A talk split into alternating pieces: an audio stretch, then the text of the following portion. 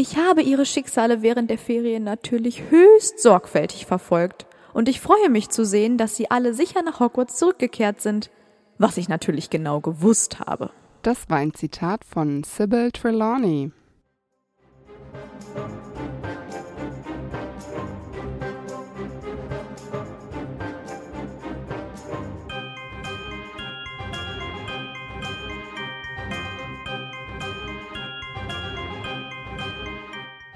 Hi, ich bin Amber. Und ich bin Antonia. Und wir sind die Schokofrösche. Und heute auf unserer Schokofroschkarte ist Sybil Patricia Trelawney. Die am 9. März irgendwann vor 1963 geboren ist. Genau, ich habe mal wieder eine schöne Zeitreferenz. James Potter zum Beispiel ist 1960 geboren und ich glaube, sie ist noch ein paar Jährchen älter als James. Ich würde sagen, so im Alter von Lucius Malfoy vielleicht. Mhm. Ich habe mir was zu der 9 und der 3 in ihrem Geburtsdatum überlegt. Mhm. Und zwar steht die 9 für emotionale Intelligenz, die höher ist als bei anderen. Und der Planet der 9 ist der Mars und die Schwäche äh, der Zahl 9 ist zu wenig Vertrauen in die eigene Intuition. Und die Zahl 3 steht für Kreativität und Kommunikation. Und das vereint ja irgendwie Wahrsagen. Und ihr Blick ist stets nach vorn gerichtet. Und der Planet ist Jupiter und äh, die Schwäche ist der Idealismus. Also dazu kann ich nur sagen, der Mars scheint heute besonders hell. Ja, vielleicht manchmal auch der Jupiter. Ich weiß es nicht. Wir kennen Trelawney als Professor für Wahrsagen und als Macherin der wichtigen Prophezeiung über Harry und Voldemort. Mhm. Ihr erster Vorname bezieht sich auf eine sagenhafte griechische Seherin im Altertum und die hat sogenannte sibyllinische, also mehrdeutige und trügerische Vorhersagen gemacht. Mhm. Ich finde übrigens Sybil Patricia Trelawney, das ist wie so ein, ähm, wie so Stolpersteine. Sybil Patricia Trelawney. Aber mir gefällt es eigentlich ganz gut, weil das mit den Silben ganz schön ist. Sybil Patricia, Genau. Sybil Patricia Trelawney. Siehst du, Also ich eigentlich stolpert drüber. Klingt das ja, wenn man es dann richtig sagen kann, gut. Okay. Ähm, Trelawney ist eine dünne Frau, die für gewöhnlich in dünne Tücher gehüllt ist, in so Seidentücher. Und Harry beschreibt sie mal als sehr großes Insekt. Sie trägt eine Menge Armreifen und Perlen um die Handgelenke und so lange hängende Ohrringe. Auf der Nase trägt sie eine auffällige Brille mit sehr dicken Gläsern, dass ihre Augen dadurch sehr stark vergrößert wirken. Das finde ich ja irgendwie richtig witzig, weil sie ja immer ihr inneres Auge betont und das ist ja das, was eine Seherin ausmacht. Und ja, da können die Äußeren natürlich ruhig eine Sehschwäche haben. Ja, das Sie braucht ja nur die inneren Augen. ist es paradox. Ist das ein Paradoxon? Hm, bestimmt. Ich Ja. kenne mich nicht aus. Und sie spricht mit einer sanften, esoterischen Stimme, wobei diese auch bissig und laut werden kann, wenn sie wütend ist. Gespielt wird sie ja von der Schauspielerin Emma Thompson und die ist ja in Großbritannien, aber natürlich auch außerhalb eine sehr angesehene Schauspielerin. Hat die nicht bei Much Ado About Nothing Ja. mitgespielt? Bester Film. Müsst ihr sehen. Und die spielt auch mit bei äh, Tatsächlich Liebe. Aber tatsächlich, Liebe hat mich so enttäuscht, kann ich leider nicht gucken. Nicht mehr. Da spielt auch Alan Rickman mit. Weiß ich gar nicht mehr. Das ist so lange her. Ich weiß, dass ich so enttäuscht war von Tatsächlich Liebe, weil alle darüber geredet haben, das ist ein toller Film. Hab ich den geguckt und war super enttäuscht. Gucke ich nie wieder. Dann kommen wir zu ihrem Zauberstab. Der ist neuneinhalb Zoll lang, aus Haselnuss. Der Kern ist einhornhaar und er ist sehr flexibel. Das Haselnussholz eignet sich am besten für Menschen, die ihre Gefühle unter Kontrolle haben. Es passiert nämlich, dass der Stab negative Energien aufnimmt und an unpassender Stelle zurückgibt. Aber in den richtigen Händen ist der Haselstab zu außergewöhnlicher Magie fähig und seinen Besitzern so zugetan, dass er am Ende dessen Lebens verwelkt und nicht mehr zu benutzen ist. Der Haselstab kann außerdem verborgene Wasserquellen entdecken, wenn der Besitzer sich über eine Quelle oder einem verborgenen Brunnen befindet, weil dann stößt der Stab silbrige, tränenförmige Rauchwolken aus. Die Besitzer von Einhornhaar wären natürlich sehr selten dunkle Magier. Sie sind sehr treu und immer sehr zu ihrem ursprünglichen Besitzer hingezogen. Ein kleiner Nachteil ist, dass sie nicht die mächtigsten Zauberstäbe sind und das Haar bei falscher Behandlung aussterben kann und dann ersetzt werden müsste. Genau. wahrscheinlich kann sie keinen Patronus beschwören. Und ich habe mir auch nicht überlegt, was es sein könnte, wenn. Ich habe einen richtig lustigen. Na, sag. Ein Maulwurf. Oh ja, weil die auch nicht so gut sehen. Genau, weil die Sicht deutlich gestört ist. Ja. Aber in ihrem Metier, also ne, unter der Erde, finden sie sich ja, Ja. zurecht. Da haben sie quasi Ja. auch so ein inneres Auge. True. Und als Irrwicht habe ich mir überlegt, dass es so eine esoterische Blindheit sein könnte oder die Mhm. halt einen durch Dunkelheit ersetzt werden könnte. Also dass man so handlungsunfähig ist. Ja, finde ich gut. Äh, ich habe Umbridge. Mir ist nichts eingefallen. Ja, aber das könnte ja zeitweise tatsächlich Umbridge sein. Aber wirklich nur zeitweise. Naja, weil Ängste sich ja auch verschieben. Oh, Das das war nämlich heute ganz schlimm. Ich habe nämlich heute, haben wir im Garten einen, den Sonnenschirm mal ausgeholt. Der ist jetzt den ganzen Winter da rumgelegen. Und da war eine Spinne drin. Oh nee. du weißt auf. nicht, wie groß die ist. Oh. Oder war. Ich weiß nicht, was damit gemacht worden ist. Das war so schlimm, da dachte ich mir so, boah, Ron, ey, ich fühle das. Und in Mhm. diesem Moment war das meine größte Angst. Aber sonst ist es vielleicht was anderes. Mhm. Ja, war wirklich übel. you. Es war wirklich übel. Okay. Trelawney ist die Tochter einer Muggelmutter und einem Zauberervater, was sie ja zu einem Halbblut macht. Wir kennen noch eine weitere Vorfahrin von Trelawney, und zwar Cassandra Trelawney. Mm, Zwischen ihr und Sybil liegen drei Generationen. Und Cassandra war eine sehr bekannte Seherin. Ja, und das heißt, dass seit Cassandra niemand anderes mehr ein Seher in der Familie war. Ein Seher hat ja dieses Talent angeboren und das lässt sich nicht erlernen. Und Seher können in die Zukunft sehen, aber wahre Seher sind sehr selten, was ja im Gegenzug heißen müsste, dass es viele Seher gibt, die nur so tun, als hätten sie dieses Talent, aber gar keine echten Seher sind. Genau. So ein bisschen dieser äh, Rummel-Wahrsage, weißt du, so bei so einer Kirmes, diese, Ja, genau. Ja. Sie so einen kleinen Stand haben und dann genau. halten die deine Hand fest und lesen da immer ganz fleißig deine Lebenslinie. Ähm, ich könnte mir aber auch vorstellen, dass sie vielleicht sogar erst Seherfähigkeiten gezeigt hat und dann Zaubererfähigkeiten. Weil wir wissen ja jetzt von ihr, dass sie nicht die umwerfendste Hexe der Welt ist. Mhm. Und vielleicht war das eine vor dem anderen da. Und so stand sie natürlich auch schnell dann in dem Schatten ihrer berühmten Ur-Ur-Großmutter, weil man sie ja dann wahrscheinlich schon immer verglichen hat. Und dann ist es, glaube ich, nicht so einfach, ganz unbeschwert groß zu werden und sich auszuprobieren, wenn da jemand in deinem Stammbaum ist, der schon wirklich so viel Ruhm erlangt hat. Ich könnte mir aber vorstellen, dass diese Zeichen, die sie da gezeigt hat, nicht so offensichtlich waren, wie man sich das vielleicht erhofft, sondern dass das eher so kleine Andeutungen waren und man sich so dachte, hm, könnte sie das Talent haben oder könnte sie nicht? Ähm, also ich glaube auch, dass Cassandra in der Familie immer hoch im Munde war. Sagt man das so? Nein. In aller Munde. Ja, also auf jeden Fall wurde immer sehr gut und positiv von ihr erzählt, weil man als Familie einfach stolz war, dass man eine Seherin in der Familie hatte. Ich glaube auch, dass Sybil, die ja vielleicht auch Einzelkind war, dann oft mit ihr verglichen wurde, weil sie ja eben vielleicht so unabsichtlich Dinge vorausgesagt hat. Und dann haben direkt die Eltern so gesagt, ja, du bist doch eine Seherin und so. Und deswegen steigert sich das Sybil vielleicht auch selber so ein bisschen rein, weil eben auch die Hoffnung der Eltern so groß ist, dass sie dieses Erbe tragen muss. Und ich meine, im Grunde hat sie ja auch irgendwo dieses Talent dafür. Es schlummert ja irgendwo in ihr. Aber ich glaube, dass, äh, weil sie sich so sehr unter Druck gesetzt gefühlt hat oder sich ja auch selber so unter Druck setzt, ähm, das, also weil sie ja immer denkt, sie muss irgendwas sehen, ständig, in jeder Situation, äh, dass sie ihr wahres inneres Auge vielleicht gar nicht so findet, wie das eigentlich möglich wäre. Ja, und wie sie auch immer tut, dass sie es Ja, genau. kann, ne? Also was sie vorgibt. Ja, eben, weil sie spielt ja dann doch sehr viel immer, aber eigentlich wissen wir ja, ist sie zu diesen Voraussagen fähig, aber das kann man ja nicht steuern und das ist so ein bisschen das Problem hier. Ja, das könnte so gut sein, ja.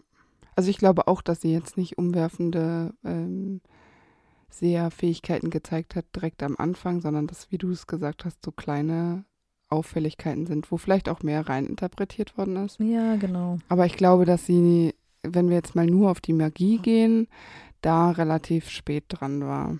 Also ich kann mir nicht vorstellen, dass da vorher schon viel passiert ist und wenn dann auch nur so Kleinigkeiten. Ja, ich glaube auch. Mit elf Jahren kommt Sybil dann nach Hogwarts und sie wird dem Haus Ravenclaw zugeteilt. Passt das? Oh, ich bin ganz hin und her gerissen, ehrlich gesagt. Ich habe ein paar Mal gelesen, dass Leute sie auch in Slytherin gesehen haben. Aber da fehlt ihr so ein bisschen so diese Ambition und dieses Durchtriebene und dieses Rücksichtslose. Ja, und ich finde auch so ein bisschen dieser Freundschaftsgedanke. Ja, genau. Also Ravenclaw sehe ich sie vielleicht als Notlösung, weil ein Hufflepuff ist sie für auch. mich auch nicht und sie ist für mich aber auch kein Gryffindor.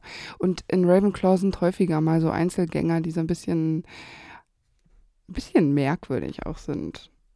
Ja, ich sehe das ähnlich. Also sie hat ja irgendwo ein besonderes Talent, was ja vielleicht deswegen irgendwie so ein bisschen von Ravenclaw auch gefördert werden kann. Ähm, sie ist schon so ein bisschen durchtrieben, aber irgendwie nicht genug für einen Slytherin und mhm. dann aber irgendwie wieder zu viel für einen Hufflepuff. Und ja, mutig genau. ist sie halt auch nicht. Also von daher ja. ist es wirklich so das Einzige, was noch irgendwie passt. Ja, eben. Und da sammeln sich ja manchmal so Leute, die nicht so richtig einen Platz haben. Ja, auch so, ähm, ja, diese Einzelgänger halt, ne? Genau. Ja, man vermutet, dass sie ja aufgrund ihrer Abstammung vielleicht sogar Teil des Slug Clubs geworden ist. Mhm. Was ich mir gut vorstellen kann, weil das ist ja was, was Slughorn auf jeden Fall sammelt. Und ich glaube nicht, dass sie da groß hervorgestochen ist mit sehr viel Positivem. Ich könnte mir vorstellen, dass er sie auch schnell wieder rausgeworfen hat, nachdem er irgendwie festgestellt hat, dass da irgendwie ja. jetzt auf den ersten Blick auch nicht so viel zu sehen ist. Weißt du, was ich mich die ganze Zeit frage oder was ich mich gefragt habe, während ich mir das ähm, überlegt habe? Wir wissen ja über ihre Schulzeit nicht wirklich viel, aber wir wissen, wie sie später ist. Und später haut sie ja eine Vorhersehung na, raus nach der anderen, die sie, die ihr so, die, die so vorbei, also in dieser, in diesen Situationen passieren, wo sie meint, sie müsste jetzt auch noch mal was sagen. Und ob sie das als Kind auch schon gemacht hat, dass sie dann einfach gesagt, hier fällt gleich der Stift runter, weil sie das vorher schon gesehen hat. Und dass sie andere Schüler anfangs oder dass das vielleicht noch interessant fanden und sie interessant fanden und sie dann vielleicht auch immer mehr übertrieben hat, weil sie eine Art Aufmerksamkeit bekommen hat, die sie vielleicht sonst nicht so bekommen hat, von so vielen interessierten Menschen. Weil ihre Familie ja mit dieser mhm. Sehfähigkeit ja auch anders umgehen als Leute, die keine Ahnung davon haben. Ja, ich, ich könnte mir vorstellen, dass sie von zu Hause eben immer so eine Unterstützung bekommen hat, immer bei allem, was sie gesagt hat, oh toll und boah super, du bist wie Cassandra und sowas. Und sie einfach schon mit dieser Erwartungshaltung ähm, nach Hogwarts gekommen ist, dass sie auch ein bisschen wie bei Lockhart, dass alle sie für dieses Talent auch bewundern. Mhm. Und ähm, dann stellt sich vielleicht heraus, dass am Anfang das vielleicht noch ne, auf, genau. auf ein, zwei Situationen passt, aber die anderen dann auch irgendwann feststellen, hm, das ist irgendwie doch nur irgendwie so viel heiße Luft. Ich meine, es ist ja auch nicht jeder überzeugt vom Wahrsagen an sich. Ne? Genau. gibt ja auch Menschen, die einfach wie Hermine oder McGonagall davon sowieso nicht so viel halten. Und ähm, da könnte ich mir dann vorstellen, dass eben dann ganz schnell ganz viele, ja, sie für eine Schwindlerin schon halten. Auch wenn ja. dann hin und wieder mal was zutrifft. Aber äh, es ist einfach auch manchmal zu viel des Guten. Ich habe mir nämlich auch überlegt, dann, wenn sie irgendwann sich quasi zurückgehalten hat und keine unnötigen Prophezeiungen mehr gemacht hat, die keiner hören wollte, dass sie aber trotzdem, wenn eine Prophezeiung, die sie so in ihrem Kopf gehört hat, dann eintrifft in ihren Gedanken, ne, das ist jetzt alles nur in ihrem Kopf, dass sie dann trotzdem so so im Sinne von, ich wusste das genau. schon, ich wusste, dass das passiert. Oder ja. so ein, ich wusste das Gesicht, so weißt du, mit so hochgezogenen Augenbrauen, wo du dann so ein bisschen deine Augen so zu Schlitzen verengst, mhm. so, mhm. ich, mhm. ja, und dann so abdrehen, weißt du, wenn ja, du ja, dann genau. weitergehst und so tust, so, ja, ja, das war sowas von klar. Hättest du es mir mich vorher sagen lassen, hätten wir das abwenden können. Weißt du, so, also das könnte ich mir schon vorstellen, dass äh, sie da doch irgendwie immer so ein bisschen versucht, weiterhin wichtig, tourisch zu mhm, sein. Auf jeden Fall, ja. Das glaube ich auch. Hogwarts ist ja auch irgendwo ihr neues Zuhause und da habe ich mir auch überlegt, vielleicht war das für sie auch immer so ein Dilemma zu Hause mit Muggel- und Zaubererwelt und ne, wo ist sie jetzt zugehöriger und auch eben dieser Druck vielleicht von zu Hause, eben so zu sein wie Cassandra und sie jetzt hier vielleicht die Möglichkeit sieht, ihre Fähigkeiten ja auch nochmal auszubauen. Ähm, deswegen könnte ich mir vorstellen, dass sie in dieser Hogwarts-Zaubereiwelt auch richtig aufgeht Und sie sich natürlich auch darauf freut, in ihrem dritten Schuljahr Wahrsagen zu wählen. Mhm. Wo ich aber auch mir gut vorstellen könnte, dass sie schon da reingeht mit der Einstellung, ich kann eh alles. Also ein bisschen überheblich. Ja, aber dann, das geht ja meistens schief, wenn du ähm, so anfängst. Bin ich mir auch ziemlich sicher, dass es schief ging.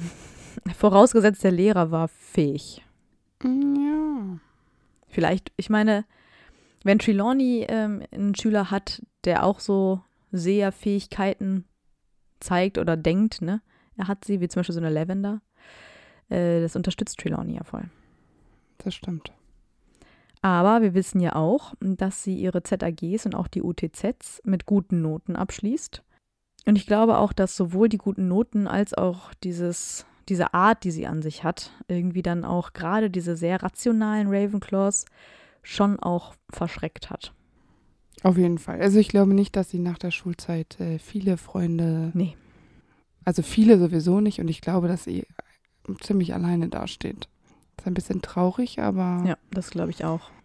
Ja, weil sie aber auch ihre Leidenschaft hat. Ne? Vielleicht war ihr das halt auch selber nie so sonderlich wichtig, weil sie sich immer auf ihre Wahrsagerei fokussiert hat.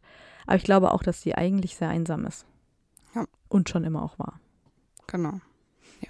Ähm, nach der Schulzeit heiratet Sybil sehr früh. Das ist jetzt für die einen oder anderen überraschend. für mich tatsächlich auch, Ja, aber das für mich steht auch. bei Wizarding World. Ja. Und ähm, weil sie aber den Nachnamen ihres Ausgewählten nicht annehmen wollte, geht diese Ehe quasi mehr oder weniger super früh in die Brüche. Und ich muss ganz ehrlich sagen, ich finde das sowieso ein bisschen merkwürdig. Ich weiß nicht, was JK sich da im Nachhinein gedacht hat für Sybil. Weil ich finde, es passt einfach überhaupt nicht. Ich kann mir nicht vorstellen, dass sie in, zu Schulzeiten irgendwie romantische Gefühle auch noch für irgendwen entwickelt hat, ähm, den sie dann direkt heiratet aus wilder leidenschaftlicher Liebe muss es ja gewesen sein, aber dass die wilde leidenschaftliche Liebe dann bei dem Nachnamen Higglebottom, ich meine, es gibt schönere, ne? Aber endet ist doch krass. oder? Ja, ich meine, das bedeutet übersetzt Kicherhintern. Die, komm, er heißt, wir haben einen Longbottom, dann ist ein Ja, eben. Higglebottom auch okay. Und dann kann ich verstehen, aber ich kann verstehen, dass sie als eine Trelawney, wo der Nachname ja wirklich mit etwas mitschwingt, ja, dass sie den behalten will. Und dann Ja, denke ich mir so, was ist das denn bitte für eine Aussage, dann nicht zu heiraten? Also er beendet das ja, weil sie nicht den Namen annehmen will. Ja, ich hoffe, das war von ihm auch nur ein vorgeschobener Grund. Also ich hoffe es, dass er dann einfach doch denkt, ich will die gar nicht heiraten. ich kann mir nämlich auch nicht vorstellen, was, was soll denn da in dieser Zeit passiert sein, in der wir jetzt gerade über, über Sybil's Schulzeit gesprochen haben. Wir haben Mhm. über keinen einzigen Kerl gesprochen, außer über Slughorn, ja, und das äh, zählt Vielleicht, hat- nicht. vielleicht hat sie das in irgendeinem Kaffeesatz gelesen, dass sie halt jemanden heiratet und dann hat sie sich da irgendwie auch so drauf versteift, Ja. damit das auch in Erfüllung geht. Ja, das und kann dann hat sein. sie aber auch vorausgesehen, dass die Ehe scheitert. Und, ne, da damit sieht die aber ganz schön viel voraus. ja, die kann alles rechtfertigen in ihrem Ja. Leben. Es ist, ich weiß nicht. Also ich finde es jetzt, ähm, es hätte hätte ich jetzt nicht gebraucht, diese Nee, Love ich Story, muss ich ehrlich sagen. Die beiden haben ja auch äh, keine Kinder und Genau. ja, dadurch, dass sie dann schnell wieder geschieden ist, wird ja vielleicht auch noch ihre Einsamkeit irgendwie verstärkt. Ähm, und sie fokussiert sich dann ja auch wieder sehr auf ihren Beruf, weil sie ja unbedingt als Seherin arbeiten möchte. Dafür reicht ja aber irgendwie ihr Talent nicht so wirklich. Ich habe mich auch gefragt, was für ein Berufsfeld ist das denn? Tingelt man dann wirklich auch so rum und sagt Dinge voraus? Weil im Ministerium arbeiten ja auch keine Seher und in Mongos auch nicht. Also nee, es kommen Leute zu dir, oder? Dass Ja, du eben. quasi wie so eine Praxis hast. Also so, Leute kommen zu dir und lassen selbstständig sich. quasi. Ja, genau. Und dann kommen, das, das funktioniert dann ja auch nur über Mundpropaganda. Aber sie ist ja auf der Suche nach einem Job. Deswegen, offenbar haben die Leute halt auch einfach kein Interesse an ihr. Vielleicht hingelt sie ja auch und klingelt an der Haustür, Ja. zur Haustür und will irgendwie Handflächen lesen, aber will keiner. ja, ist ja auch unangenehm, ja. Und jetzt zwei Gallionen bitte, was? Ja, und da reichen halt einfach berühmte Vorfahren alleine nicht. Und das, was ihr dann angeboten wird letztendlich, das empfindet sie ja nicht als passend für ihr Talent. Wo ich mir auch denke, also gut, ähm, als wäre sie nicht irgendwie verzweifelt genug, oder? Ja, und ich glaube, die Trelawneys an sich sind jetzt auch nicht übermäßig reich, sodass sie auf viel Rücklagen zurückgreifen könnte. Nee, also ich glaube Fall. schon, dass es eilig ist, einen Job zu finden. Aber irgendwie hat sie da ja auch eine komische Eitelkeit irgendwie an der, auch an der falschen Stelle. Also dann, man kann doch auch Sachen kurzzeitig machen, um zu über eine Zeit zu Ja, überbrücken. genau. Und kann man nicht Wahrsagen eigentlich immer machen? Also braucht, also Vor allem, du musst doch dir erstmal einen eigenen Namen machen. Du kannst dich doch Ja. nicht darauf ausruhen, dass irgendeine Oma halt mal äh, eine Seherin war. Das ist doch bescheuert. nee, eben, also ich, ich weiß auch nicht. Und vor allem, sie ist dann ja wohl anscheinend so verzweifelt, dass sie ja irgendwann beginnt, mit Vorhersagen auf sich aufmerksam zu machen, bei denen ja auch viele ausgedacht und überspitzt sind. Und ähm, offenbar kommen ihr da ja keine echten Eingebungen mehr. Und äh, da könnte ich mir eben auch vorstellen, dass sie das schon immer mal so gemacht hat, aber jetzt eben gerade sehr übertrieben, einfach so, dass es überhaupt nicht mehr glaubwürdig rüberkommt. Das ist natürlich jetzt nicht so gut, wenn man gerade auf Arbeitssuche ist, weil man sich Ja, eben, schon das so. verschlechtert ihren Ruf ja eigentlich nur noch. Ja, ich weiß auch nicht, es ist so polarisieren, aber irgendwie so falsch polarisiert, dass es gar keinen Sinn ergibt. Ja. Es kommt ja trotzdem zu einem Treffen zwischen Dumbledore und der arbeitssuchenden Sybil. Das Treffen findet im Eberkopf statt, wo äh, Sybil sich aufhält und aufgrund ihrer Abstammung gibt Dumbledore ihr dann ja doch noch eine Chance, irgendwie vorzusprechen und mal eine ähm, kleine Prophezeiung zu machen, weil Sybil ja auch in dem Moment vor Dumbledore ja erstmal nicht so souverän wirkt, wie man eigentlich Überhaupt nicht, ja. wirken sollte. Also die Erwartung, die er hatte, weil sie ja eben von Cassandras Familie abstammt, die hat sich ganz schnell erledigt. Ja. Ja, aber dennoch verfällt sie ja in eine echte Trance und macht dann da die Prophezeiung über Voldemorts Niedergang. Und das ist ja schon jetzt ziemlich krass. Wenn Mhm. man sich überlegt, erst hat sie die ganze Zeit so Quatsch erzählt und hat so Mini-Prophezeiungen gemacht, die sich mal bewahrheitet haben, mal nicht. Und jetzt kommt direkt sowas. Und dann denke ich mir mal durch, das ist ja auch genau diese Vorhersage, die der Keim ist für das, was alles danach kommt.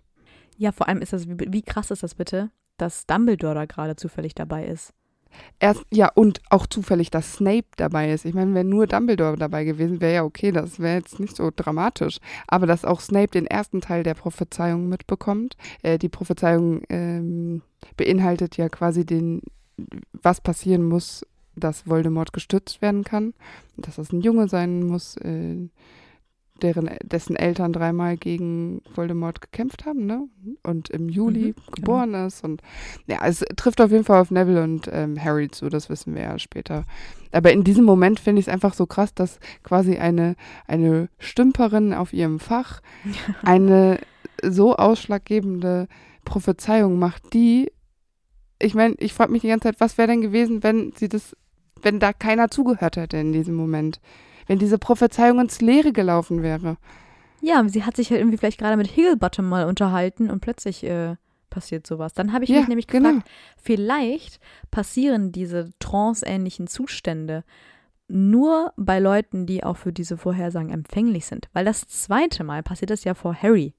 Ja, genau. Der hätte das ja genauso gut bei Pavatis Prüfung passieren können, ja. Ja. Die kurz vorher war. Das ist ja irgendwie so willkürlich. Und dann denke ich mir so, naja, das ist schon viel Zufall. Vielleicht spürt sie da ja auch irgendwo die Wichtigkeit, ne? dass diese Prophezeiung Ja. jetzt eben auch in diese Ohren gehört. Vielleicht spart sich so eine Prophezeiung auch auf. Also die ist quasi Mhm, immer genau. präsent, bis da so ein Triggerpunkt ist und es kommt raus. Und in diesem Moment war es eben ähm, für Trelawney anscheinend wichtig, dass es äh, Dumbledore ist, der das hört. Dass Snape das mitbekommt, war ja nicht planbar. Sie ist ja auch zu dem Zeitpunkt ja auch sehr emotional. Vielleicht Ja. ist es ja auch nochmal irgendwie ein Verstärker. Ja, das kann natürlich sein, wie seelisch labil man ist. Genau, aber eben weil Snape das ja mitbekommt und er ähm, ja zu dieser Zeit ja auch ein Todesser ist und dem dunklen Lord natürlich davon erzählen wird, äh, ist Trelawney natürlich auch irgendwo in Gefahr und deswegen äh, nimmt Dumbledore sie letztendlich doch auf, weil sie in Hogwarts wenigstens sicher ist und dann, als Voldemort gestürzt wird, bringt Dumbledore es wahrscheinlich nicht mehr übers Herz, sie dann rauszuschmeißen. Wäre jetzt auch ein bisschen gemein, ehrlich gesagt. Da arbeiten ganz andere Lehrer noch. Das stimmt, aber er wollte ja ursprünglich das Fach sogar ganz ersetzen. Das fände Ja, ich auch mal ein bisschen sinnvoller. Das Ja. Wahrsagen einfach über Bord und dann vielleicht stattdessen mal irgendwie ein vernünftiges Fach in Hogwarts anbieten. Ist halt, ist halt blöd, ne, dass so 16 Jahre in Harrys fünften Schuljahr Ja. ist sie 16 Jahre Lehrerin, dass quasi Dumbledore Kinder lernen 16 nichts. Jahre diesen Unterricht gar nicht wollte. Das ist fast, das ist eineinhalb Jahrzehnte, nur weil er Mitleid hat. Und er dann, hätte ja auch einen befristeten Vertrag geben können. ja, ganz genau. Ja, oder es wäre halt vorher mal eine wirkliche Inquisitorin gekommen, jetzt nicht so eine Umbridge, Ja. sondern mal jemand, der wirklich versucht, Hogwarts zu verbessern. Und dann hätte sie vielleicht was anderes machen. Die Pferdeäpfel von Firenze einsammeln müssen. Das stimmt, ja. Ich, ich verstehe es auch nicht. Vor allem, man hätte halt statt Wahrsagen irgendwie sowas wie Alchemie oder so anbieten können, Ja. was ja irgendwie viel interessanter alle und spannender ist. Stein der Weisen ähm, äh, Das wäre so viel cooler. können. Ja. Ja, Tja, ich verstehe es nicht. Aber ich finde, es wird ja später hin und wieder mal ein bisschen lustig. Deshalb für unsere Erheiterung und das Auflockern zwischendurch ist Trelawney schon ganz das gut. stimmt. Die, hat da schon Mehrwert in den Büchern. Ja. Naja, aber ihr Klassenzimmer ist im siebten Stock im Nordturm und das Klassenzimmer sieht eher aus wie so ein Dachboden verpaart mit alten, einem alten Teeladen. Äh, das stellt Harry mal fest. Und der Raum ist vollgestopft mit kleinen runden Tischen, an denen Sessel und Sitzpolster stehen. Und alles ist so in so scharlachrotes Licht getaucht. Das ist voll die schöne Atmo. Und die Vorhänge sind an den Fenstern meistens zugezogen und über den Lampen hängen dunkelrote Seidentücher. Und überall an den Wänden sind Kerzen und Bilderrahmen, silberne Kristallkugeln und Teetassen zu sehen. Ja, die Luft ist natürlich auch sehr stickig da oben, weil das Feuer einen großen Kessel erhitzt, von dem ein Parfümduft ausgeht, der allerdings übelkeitserregend ist. Auch äh, schöne, schöne, ein schöner Vergleich. Ja, bestimmt, weil es zu viel ist. Ja, genau. Und ich, stelle mir jetzt vor, wie diese ähm, Räucherstäbchen oder so. Oh, da kriege ich ja. Kopfschmerzen von und Genau. Übelkeit. Oh, ich Ja. habe so eine Duftallergie und dann, da kippe ich weg. Wahrscheinlich soll diese stickige Luft dazu anregen, dass man den Geist ruhen lässt, um empfänglich zu sein. Ja, Aber es ist, glaube ich, einfach nur sehr unangenehm. ist nicht eine frische Brise mit einem wachen Geist? ist das nicht sinnvoller? Wahrscheinlich nicht. Könnte man mal äh, Snape vorschlagen. Vielleicht sollte der auch mal ein paar Räucherstäbchen bei seinen Oklumentikstunden Ja, besser äh, anzünden. Ja. Ja, aber es ist schon auch ein bisschen traurig, weil Trelawney sich ja von den anderen Lehrern äh, distanziert. Mhm. Sie kommt ja nur sehr selten zu den Essen in der großen Halle und sie fühlt sich einfach hinsichtlich ihrer magischen Talente vielleicht auch manchmal ein bisschen minderwertig im Kontakt mit anderen, so wie mit einer Minerva McGonagall oder so, Mhm. wo sie ja einfach äh, zauberkunstmäßig nicht mithalten kann. Ich glaube auch, dass sie aufgrund ihrer oft sehr übertriebenen und ja auch nicht zutreffenden Vorhersagen einfach oft verpönt wird von ihren Kollegen, ähm, genauso wie von vielen Schülern wahrscheinlich. Und weil sie ja eh schon immer eher so ein Alleingänger war, verstärkt sich das vielleicht ja auch hier einfach nochmal.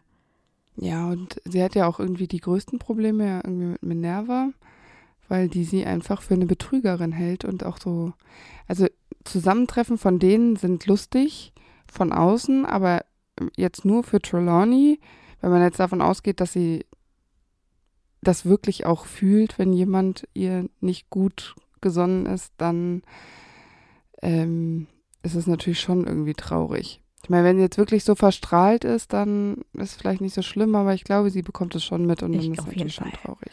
Und es ist halt natürlich auch ein bisschen krass, weil gerade so Kollegen wie vielleicht Flitwick oder äh, Sprout, die eigentlich zu nett wären, um Abneigung zu zeigen, die sind vielleicht McGonagall zu nah, als dass Mm, äh, sie sich da mit Trelawney irgendwie annähern könnten, weil äh, McGonagall da ja schon einfach einen sehr klaren Standpunkt hat. hat.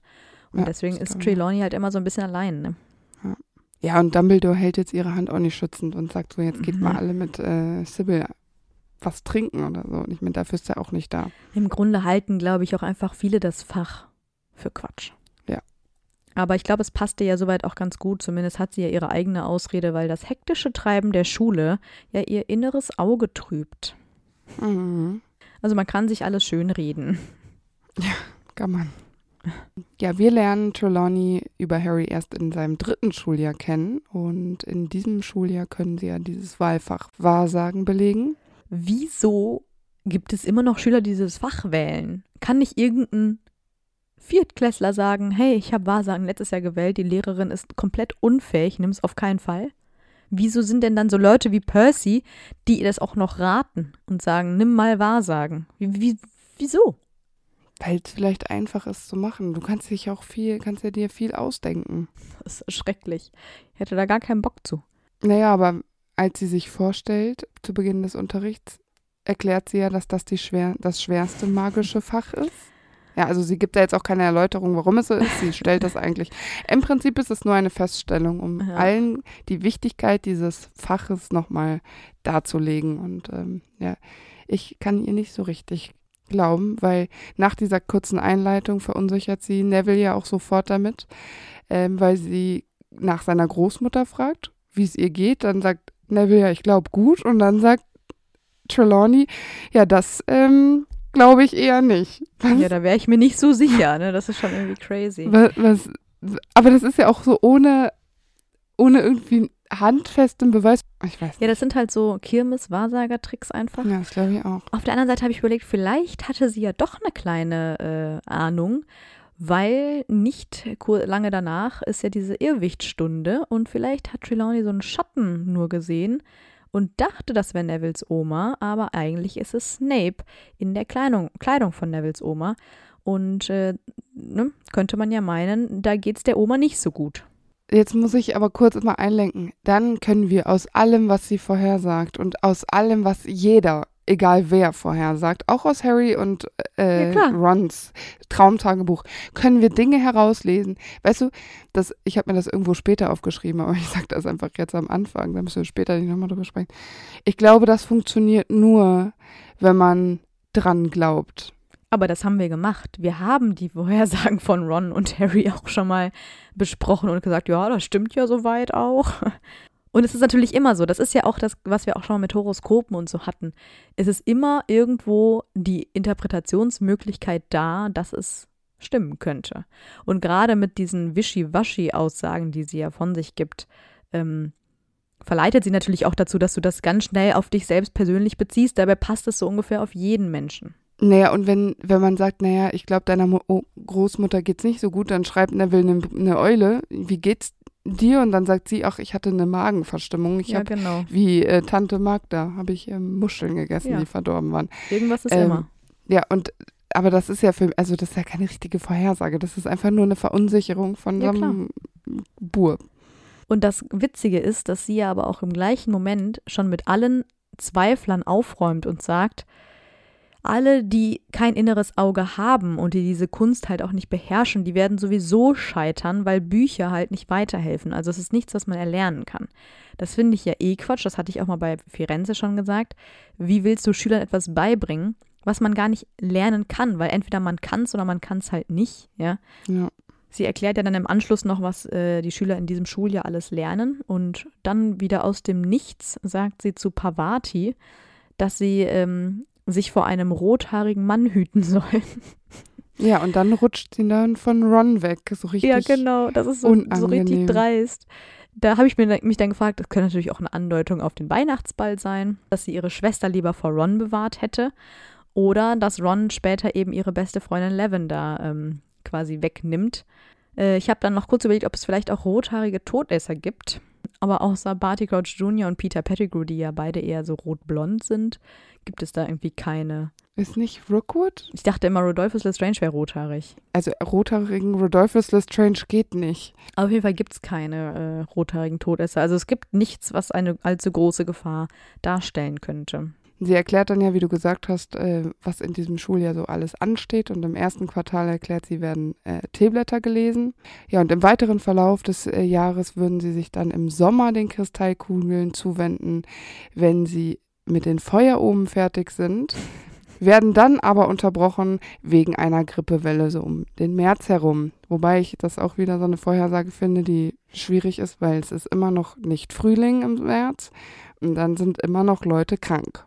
Ja, also das hätte jeder vorhersagen können. Ja. also eine Grippewelle. Da ist halt immer eine Grippewelle.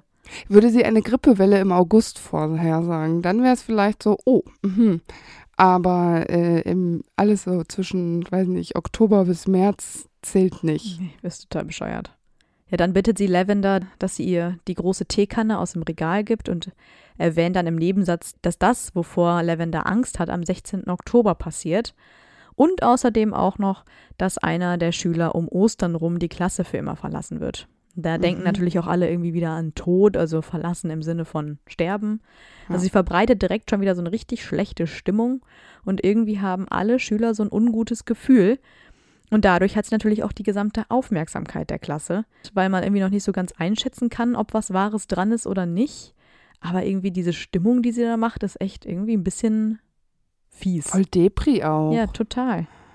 Das ist ja eigentlich auch total ungenau vorhergesagt mal wieder, weil Lavender ja auch nur die Eule dann später bekommt mit der Nachricht über Binkys Tod ja. am 16. Oktober. Das heißt, ähm, das Kaninchen an sich ist schon vorher gestorben. Und es ist ja auch, wie Hermine richtig feststellt, nichts, wovor sie Angst hatte, weil sie nicht damit gerechnet ja. hat, dass das Kaninchen stirbt. Ja, weil das noch ganz jung war. Ja, also ich weiß nicht. Das sind halt so Zufälle. Ne? Aber was auch noch um die Zeit am 16. Oktober herum war, ist, dass äh, Sirius Black in Hogwarts einbricht. Also auch das könnte natürlich gemeint worden sein, weil äh, davor sie ja im Grunde mehr Angst hat, also vor Sirius Black, als dass ihr Kaninchen stirbt. Aber ich finde es jetzt wirklich sehr abgefahren, dass Trelawney Lavender so gut kennt, um diese Ängste alle irgendwie ja. so in diesem Moment, das ist ja, es wirkt ja auch nur so dahingesagt. Ne? Es ist auch völlig absurd, dass sie ein Datum daher, also vorhersagt. Ja. Das macht schon gar keinen Sinn. Und ich finde, dass es auch so ein bisschen wie so die Axt im Wald ist und so ganz wenig empathisch, weil sie hat da ja junge Leute, die sie ja eigentlich überzeugen möchte von diesem Fach. Ne? Sie möchte eigentlich Werbung machen für dieses Fach, das ja eigentlich gar nicht so einen guten Ruf hat. Das wird ja auch bei ihr da oben angekommen sein. Statt quasi das Positive und den Nutzen herauszuarbeiten, den die Schüler aus diesem Fach haben, verbreitet sie nur Negativität und so gerade so Leute wie Harry und Ron, ähm, die haben von Anfang an machen die sich keine Mühe damit. Ich meine, die machen sich die sonst auch Bock. nicht viel Mühe. Aber die nimmt sie ja auch nicht mit, weil ich könnte mir vorstellen, dass man aus Wahrsagen vielleicht ein cooles Fach machen könnte, wo man so ein bisschen alternativ lernen würde. So ein bisschen jeder so auf, so ein bisschen esoterisch, so ein bisschen mhm. jeder so abgespaced. Aber so wie sie es macht, ist so Frontalunterricht, wirft mit ihren komischen ähm, Prophezeiungen durch die Gegend und keiner kann so richtig was mit anfangen, weil sie ja auch diese negativen Prophezeiungen nie erklärt. Also es ist ja nie, ich habe jetzt das gesehen, das bedeutet für dich, du müsstest da und da wachsam sein. Es, es bringt was, wenn du den und den Tee zu der und der Uhrzeit trinkst, dann kannst du negative Omen abwenden oder so, sondern es ist einfach nur so, na, dir fällt die Tasse runter, ja, dann passiert das halt. Ja, weil sie halt einfach mit ihrem Wissen quasi angeben will. Sie will vor den Schülern es so dastehen lassen, als wäre das alles für sie so ganz leicht, mal hier im Nebensatz mal ja. eben irgendeine Vorhersage getroffen. Ne? So aus Und dem Arm das ist ja auch eigentlich wieder völlig übertrieben. Und das, das ist ja auch der Grund, warum die Schüler da so, ja, so im Zwiespalt auch sind. Weil sie es halt irgendwie noch nicht so richtig fassen können, dass das so funktioniert. Wobei du wahrscheinlich das bei vielen magischen ähm, Fächern hast. Ja, aber ich finde, sie macht es einfach komplett es ist auch. Much. Sie ist auch pädagogisch wirklich nicht wertvoll für irgendwen. Nee, überhaupt nicht. Nee, ich finde auch gerade dieses Negative finde ich ganz, ganz schlimm in der ersten Stunde. Ja. Die Schüler sollen sich ja dann auf jeden Fall auch noch Tassen holen, um Tee zu trinken, bis nur noch der Bodensatz übrig ist, weil den muss man dann dreimal mit der linken Hand schwenken und dann die Tasse auf die Untertasse stülpen, äh, sodass man quasi aus dem Teesatz lesen kann. Und das soll eben dann dein Partner machen praktischerweise sind ja auch im Schulbuch dann Muster erläutert. Also wo ich mir auch denke, okay. Und damit kann man eben dann äh, diese Bilder deuten. Und als Neville dann seine Tasse holen will, da bittet Trelawney ihn dann, dass wenn er die erste Tasse kaputt gemacht hat, dass er sich doch dann bitte eine mit blauem Muster nehmen soll, weil sie die rosanen Tassen so gerne mag und prompt macht Neville, den sie ja vorher eh schon so nervös gemacht hat wegen seiner Oma, die Tasse kaputt. Also auch das ist ja wieder irgendwie, hat sie einfach gute Vorarbeit geleistet, weil dass der jetzt irgendwie nervös und zittrig ist und an seine Oma denkt und nicht an diese blöde Tasse, ist ja auch klar. Ja, das stimmt. Ja, Harry fällt es natürlich sehr schwer, etwas aus Teeblättern zu lesen. Außerdem macht ihn dann ja auch noch die Luft sehr schläfrig, also interpretiert er sehr laienhaft etwas in Rons Blätter und sagt ihm, es stehen Ron Prüfungen an, aber auch Leiden. Also er wird bei seinen Prüfungen sehr glücklich sein. Also was auch irgendwie überhaupt keinen Sinn macht. Das haben sie im Film ja für Harry äh, adaptiert und da finde ich es auch lustig. Ja, aber Ron sagt nämlich daraufhin, dass Harry mal sein inneres Auge untersuchen lassen sollte. Und das ist irgendwie auch schon geil. Das stimmt. Ron sagt Harry dann wiederum voraus, dass er einen unerwarteten Goldgewinn erhält. Ne, von wegen Trimagisches Turnier und so. Mhm. Aber dann kommt ja Trelawney an den Tisch. Ja, und äh, sie sieht auf Harrys Untertasse und ist super theatralisch, als sie Harrys Tasse liest. Und sie spricht so mit ganz langen äh, Pausen und muss sich auch erstmal hinsetzen. Ähm, sagt dann aber, und das finde ich so richtig unnötig, dass man jetzt auch nicht nachfragen muss, was passiert ist, weil ähm, ne, im Sinne von jeder weiß jetzt, was hier passiert ist, sie braucht jetzt ihre Auszeit. Das war jetzt sehr viel für sie. Naja, und dann kommt später schon raus, dass es der Grimm ist. Dean fragt natürlich auch sofort nach. Ja. Und jetzt haben wieder alle Angst. Also erst waren sie super neugierig von ihrer komischen Show. Ja, sie schockiert wieder alle geil ist ja auch, dass sie noch bevor sie den Grimm sieht, erstmal noch ganz andere Dinge in Harrys Tasse sieht, so als würden ihr nach und nach immer bessere Dinge einfallen. Und ah, das Schlimmste könnte ich auch noch vorher sagen. Ach ja, den Grimm. Weil als erstes sieht sie in Harrys Tasse den Falken. Der bedeutet, dass Harry einen Todfeind hat. Und der ja. äh, sagt Hermine so, ja, ist ja klar, jeder weiß, dass äh, Harry und Voldemort Todfeinde sind. Ach so, ich dachte, Draco wäre das Schlimmste. Und ähm, dann sieht sie noch einen Schlagstock der steht für einen Angriff und dann noch einen Schädel. Äh, und da vermittelt sie Harry, dass Gefahr auf ihn wartet. Also ich meine, selbst sie hat also mitbekommen, was in den Jahren vorher passiert ist und was Harry erlebt hat und äh, spekuliert einfach auf diese Tatsachen. Später, als sie dann zur Verwandlung gehen, weiß McGonagall natürlich auch sofort, was passiert ist, weil die Kinder alle noch so beschäftigt sind mit dem, was äh, bei Trelawney im Unterricht passiert ist. Und sie hat auch direkt einen Treffer, als sie sagt, dass Trelawney mal wieder einen Tod vorhergesagt haben muss. Und das stimmt ja mit dem Grimm. Genau, das macht sie ja quasi jedes Jahr. Ja, gerade Hermine, die ja sonst von allen und von allen Lehrern und von jedem Fach immer sehr begeistert ist, die ist ja hier sehr, sehr skeptisch und äußert auch Trelawney gegenüber schon direkt sehr große Zweifel. Ähm, und das ist ja schon sehr außergewöhnlich bei Hermine. Das stimmt. Und das findet Trelawney auch eigentlich überhaupt nicht lustig weil sie auch äh, Hermine immer wieder vorwirft, dass sie ähm, überhaupt gar keine Empfänglichkeiten für die Schwingungen besitzt. Was ich auch vollkommen in Ordnung finde, muss ich sagen. Ja. Nachdem dann ja irgendwie eine Vorhersage nach der anderen doch irgendwie so halb wahr wird und Hermine dann ja auch tatsächlich Ostern den Kurs verlässt, äh, werden Lavender und Pavati immer mehr zu richtigen Trelawney-Fans. Und ich glaube, solche Leute gab es immer mal wieder in Trelawneys Leben, bei denen sie eben einen richtigen Treffer gemacht hat und ja, sie die irgendwie so begeistern konnte und beeindrucken konnte auch. Und ja, das sorgt dann irgendwie dafür, dass die dann plötzlich alle falschen Aussagen vergessen und verdrängen und nur das sehen, was halt irgendwie zutrifft, wenn auch durch Umwege. Und ja, dadurch lassen sie sich dann irgendwie blenden. Also bei den beiden funktioniert es ganz gut, was Trelawney da so von sich gibt. Das stimmt. Während der Weihnachtsferien beschließt Sybil dann, ihren Turm zu verlassen und an den Tisch in der großen Halle zu kommen, wo ein kleines Weihnachtsfest gegeben wird. Und Dumbledore lädt sie dann natürlich ein, sich zu setzen.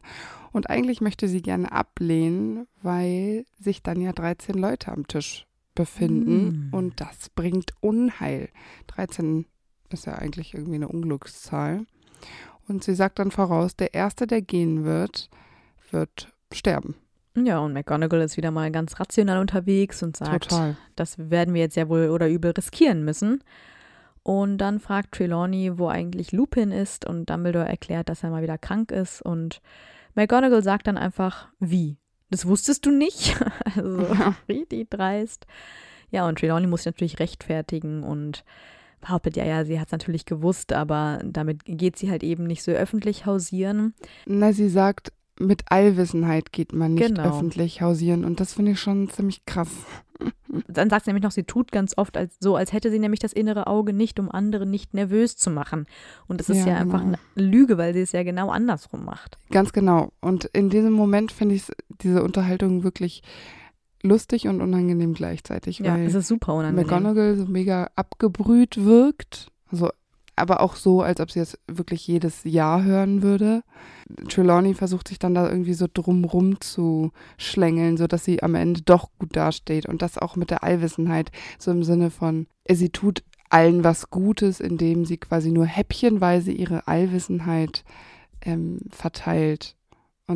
Man ihr dankbar sein müsste zum Beispiel. Es ist aber dann total gegensätzlich, weil sie ja dann auch irgendwie rechtfertigt, sie ist ja nur unten in die große Halle gekommen, weil sie das in ihrer Kristallkugel gesehen hat. Also dann musstest du auch eigentlich konsequenterweise solche Aussagen einfach lassen, weil äh, damit zeigst du ja auch, dass du allwissend bist, indem du Dinge in der Kristallkugel siehst. Und dann soll sie einfach sagen, yo, ich bin gekommen, weil ich Bock hatte, fertig aus. Also sie ja. widerspricht sich ja auch selbst total. Ja, aber vielleicht reicht es ihr nicht zu sagen, ich, ich wollte einfach gerade nicht alleine sein, weil es ist Weihnachten, sondern sie muss dafür eine prophetische Ausrede haben, Ja, warum klar. sie jetzt darunter kommt. Ja, naja. Ja, zwei Stunden später stehen Harry und Ron ja dann gleichzeitig auf und Trelawney will natürlich sofort wissen, wer es denn jetzt als erster war. Und auch hier ist McGonagall wieder sehr trocken Mhm. Und sagt sehr von wegen, solange draußen niemand mit der Axt wartet, macht das eh keinen Unterschied, wer zuerst aufgestanden ist. Ja, genau. Ähm, allerdings darf man ja nicht vergessen, dass Ron von Kretze begleitet wird, also eigentlich mit Peter dann schon 13 Leute am Tisch saßen, als Trelawney erscheint. Und weil Dumbledore ja aufsteht, um sie zu begrüßen, ist er eigentlich der Erste, der sich erhebt und somit auch er derjenige, der dem Tode geweiht ist. Und tatsächlich drei Jahre später stirbt er ja auch als Erster an diesem Tisch. Ja, aber das ist meiner Meinung nach einfach nur Zufall, weil das konnte sie nicht wissen. Ja, aber diese Situation gibt es ja noch häufiger. Im fünften Buch essen 13 Ordensmitglieder zusammen im Grimmauld Place und der erste, der aufsteht, ist Sirius, der im gleichen Band stirbt. Und auch nach, der, nach dem Kampf der sieben Potters essen 13 Leute gemeinsam im Fuchsbau und Lupin steht als erstes auf und auch der er stirbt auch. dann in der Schlacht. Womöglich der dann vor Fred und Tonks, die ja auch am Tisch saßen. Ja, das also es gibt schon häufiger von diesen Situationen. nicht. Das stimmt, aber es ist, ich, also mir fällt es so schwer, das zu glauben. Ja.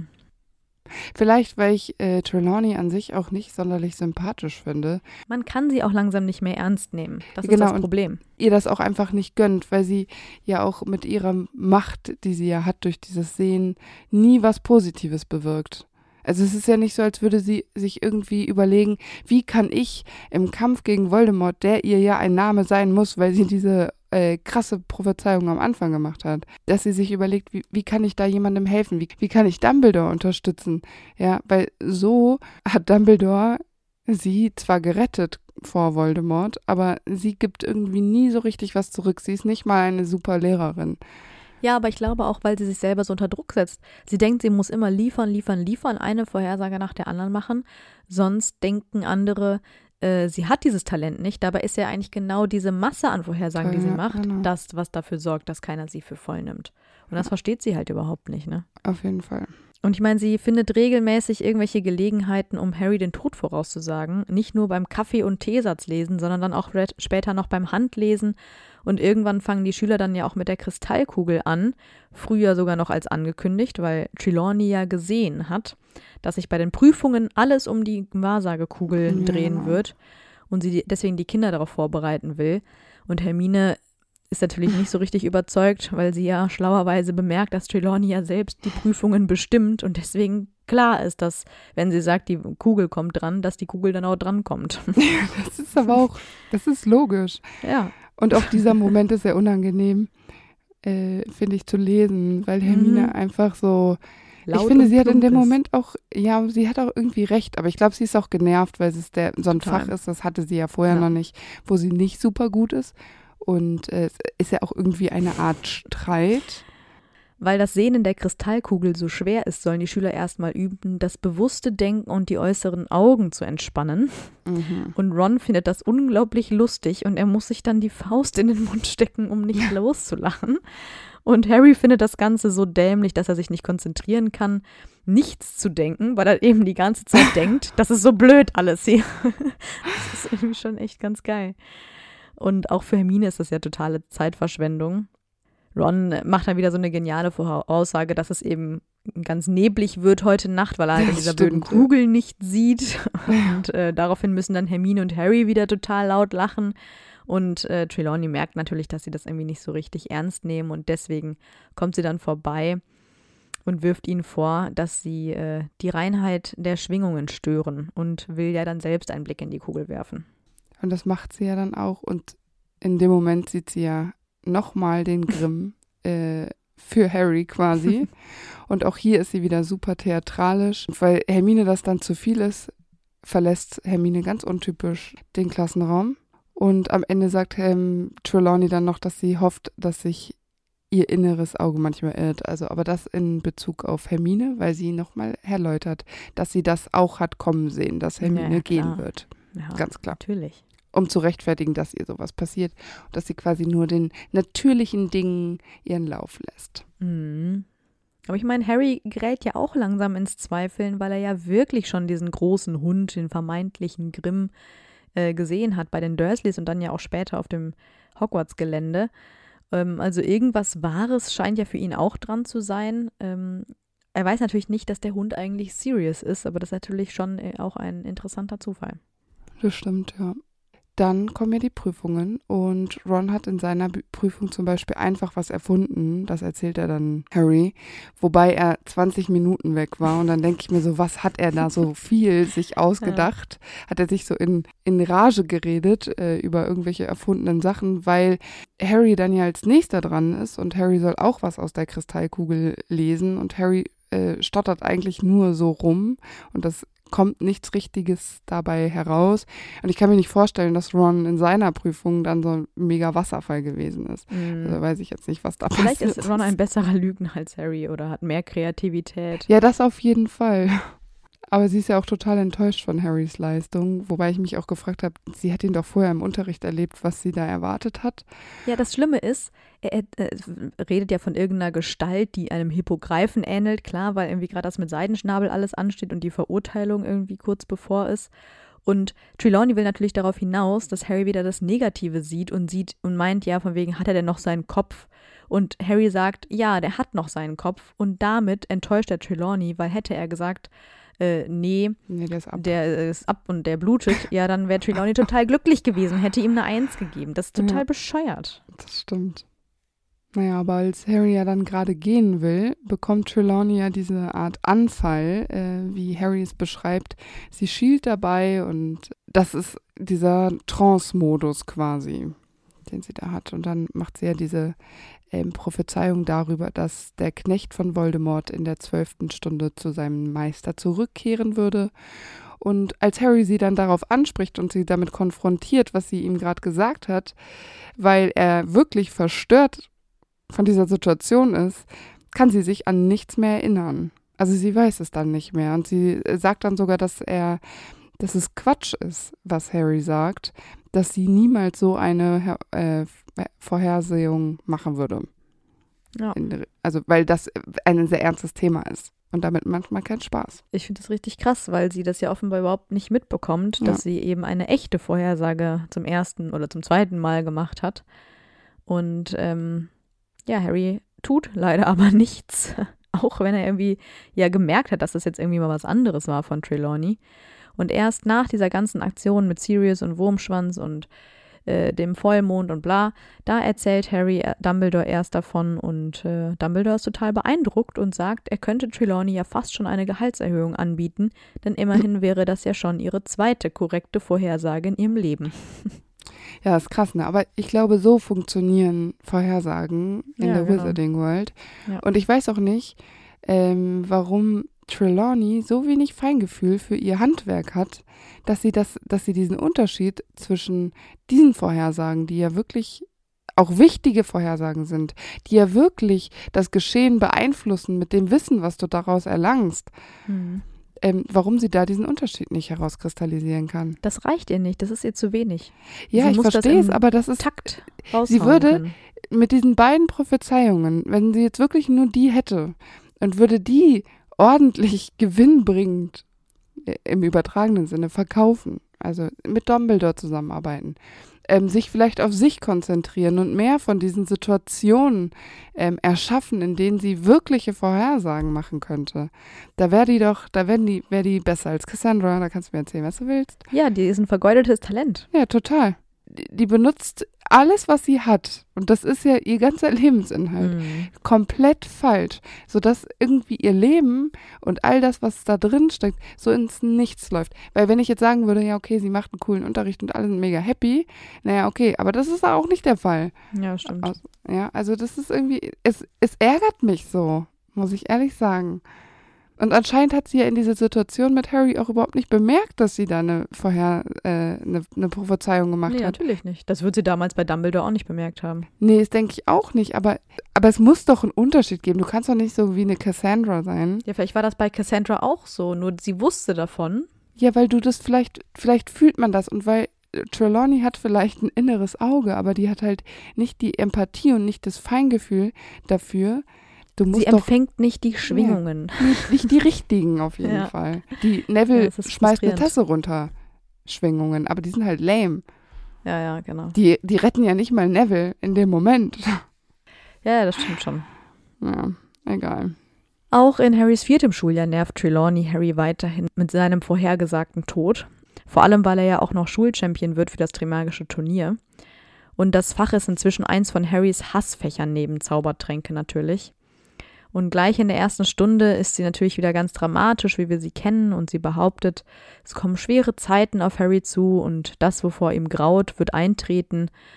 Was ja auch indirekt stimmt, denn schließlich kehrt Voldemort am Ende des Jahres zurück, aber es ist halt wieder so allgemein. Also es könnte ja, Ja. auch heißen, dass sein Schnürsenkel reißt, ja. Also, Ja, genau. ja. Aber Pavati und Lavender haben jetzt direkt Plätze am Boden vor Trelawneys Füßen, was auch ein bisschen krass ist. Ja, Die sind halt das einfach wirklich Ultra-Fans. Ja, genau. Ich finde es einfach gar kein Kunststück, was sie sich da überlegt hat. Aber jetzt kommt ja wieder so eine Prophezeiung von ihr, die ja so ein bisschen zweideutig ist. Sie mutmaßt ja dann noch, dass Harry im Winter geboren worden ist Mhm. und unter dem unheilvollen Planeten Saturn. Und das erklärt sie einfach so, Harry ist klein, er hat dunkle Haare und er hat schon einen großen Verlust erlebt. Mhm. Es muss also der Winter sein. Und damit liegt sie natürlich falsch, weil Harry im Juli geboren ist.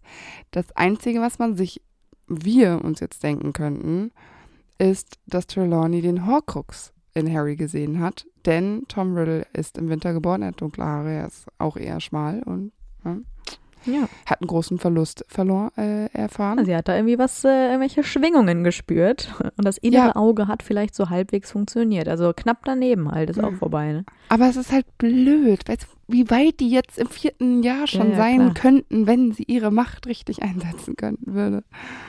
Ja. Ja, in dem Schuljahr ähm, widmen die Schüler sich ja den Sternen und der Bewegung der Planeten. Und die Schüler müssen dann auf Planetenkarten einzeichnen, wann ihre Geburtstage waren und das dann mit irgendwelchen langweiligen Tabellen bearbeiten und dann irgendwie so Winkel berechnen. Und Harry hat irgendwann dann auch irgendwie zwei Neptune plötzlich auf seiner Karte, was ja nicht sein kann. Aber Ron nimmt ähm, dann Trelawney so auf die Schippe und macht auch ihre Stimme nach und sagt, wenn zwei Neptune am Himmel stehen, ist das ein Zeichen dafür, dass ein Zwerg mit Brille geboren wird. und ich finde, wenn Ron dieses Fach unterrichten würde, dann wäre es auch richtig lustig. Ich würde da mitmachen. Ich Ja. find's auch gut. Ist eigentlich sehr unterhaltsam, dieses Fach, glaube ich, wenn du neben Ron sitzt. Auf jeden Fall. Deshalb weiß ich auch nicht, warum Pavati von ihm abgerückt ist. Ja.